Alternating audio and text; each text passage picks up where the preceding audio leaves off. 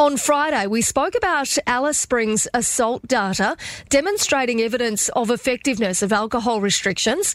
That was according to Dr. John Boffa. Now, those restrictions are due to end, well, this weekend.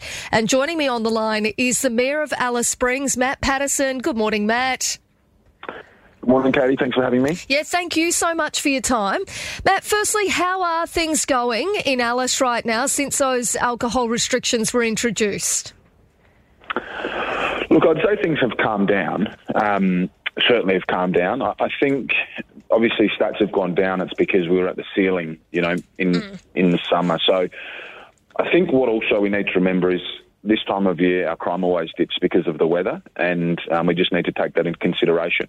However, in saying that, the level of public drunkenness um, and and just obstructiveness from, from members of the public is certainly lower, and I think that that is greatly appreciated by, by other members of the community doing the right thing. Yeah, I reckon it would be. I mean, you had such a tough time that, um, honestly, you, everyone was thinking to themselves, "It can only get better." I'm glad that it's gotten better, but as you said, you know, uh, you were looking at stats that were sky high, so the only way really to go was down. Yeah, that's right, and and remembering it is it's pretty cold at the moment, Katie, and we always know that um, this time of year, we get a bit of a breather as a town, and so we just, you know, make, we just want to make sure that the government are putting things in place for the summer school holidays now, yeah. so that that ball is rolling by the time summer comes around, and we're not caught flat-footed again. But yeah.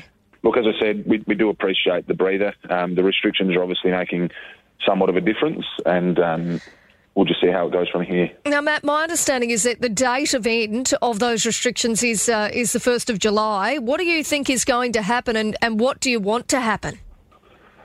I, my gut tells me, Katie, that they'll be extended. Um, but I, I, say that with, you know, I say that as an uneducated opinion on this on this matter, Katie. I think that they'll extend it through. It's hard to understand because this a raft of changes. It's hard to know which one works. And I've mm. said to you many times that they can't take away the one transaction per person per day. That needs to stay in. Um, regardless of other changes they make, they need to keep that one in, um, regardless of any other restrictions that they with, wish to remove. Um, whenever they do that, they need to keep one transaction per person per day. What do you think, though? Like, do you reckon that realistically you do need to, to continue to have those couple of days a week where alcohol can't be accessed? It does seem to be creating a bit of a reprieve, a reprieve for the uh, for the police, for you know, for everybody at this point in time. Yeah, but I think at some stage uh, uh it'll go back to, to, normality. I mean, prohibition doesn't work. We know that, and I think if it was working, then and with all due respect, Tennant Creek would be, you know, the the golden arching have a look, this, it, this works. It's not working there. Um, I think it was the, the, immediate circuit breaker that we all needed, but I don't think that it's going to be the, the answer to all things moving forward. Matt, talk me through some of the changes which you've seen, which you do think are having a great impact. In regards to the alcohol restrictions? Yeah, well, no, no. In, in, regards to everything, I guess that's been been happening. We've spoken before about the Lhere Artepe patrols, and also spoken about that surge in police too. Yeah, I, I, think that that is such a low hanging fruit that's been really well received by the public. Is just the passive surveillance of people in uniform, whether that is police.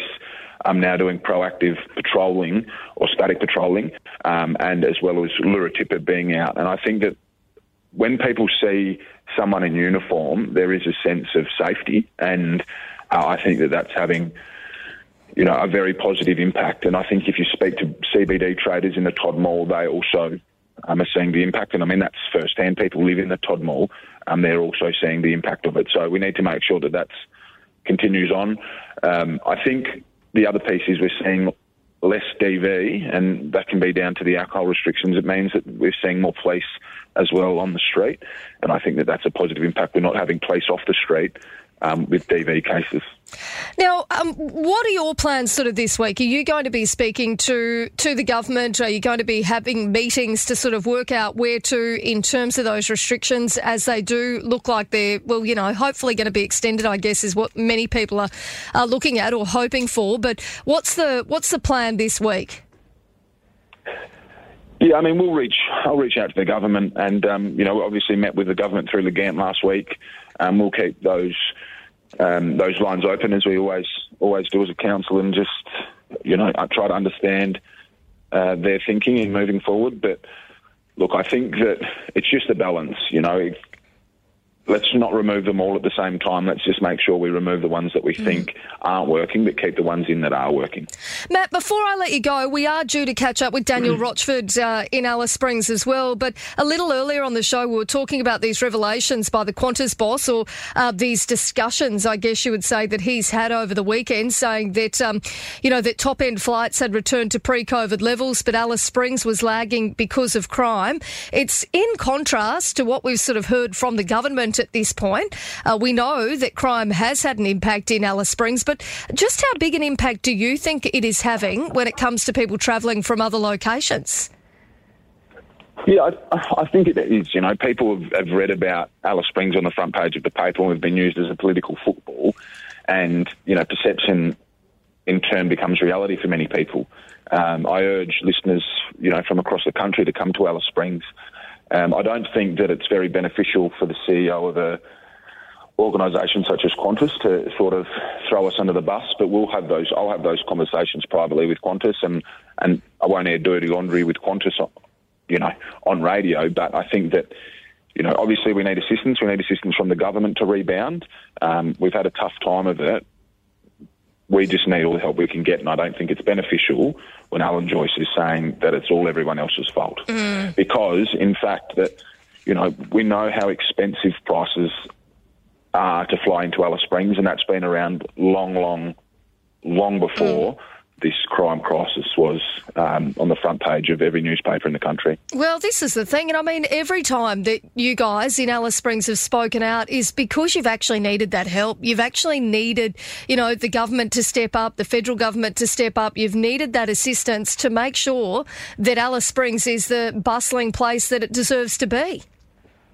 Yeah, that's right, Katie. I don't wake up on Monday morning and go, what? Who can I upset this week? And I'm feeling a bit bored. I want to talk about this. It's just the reality that people were, you know, people felt unsafe mm. and we needed help. Um, but we also need help with promoting our tourism market in Central Australia because we are a tourism destination. So it's just one of the things that we all sort of need to work together for Alice Springs' future to make sure we can address it. And, and I look forward to working with Qantas to address those concerns. Well, Mayor of Alice Springs, Matt Paterson, always good to catch up with you. Thanks so much for your time today. Good on you, Katie. Thank, Thank you. you.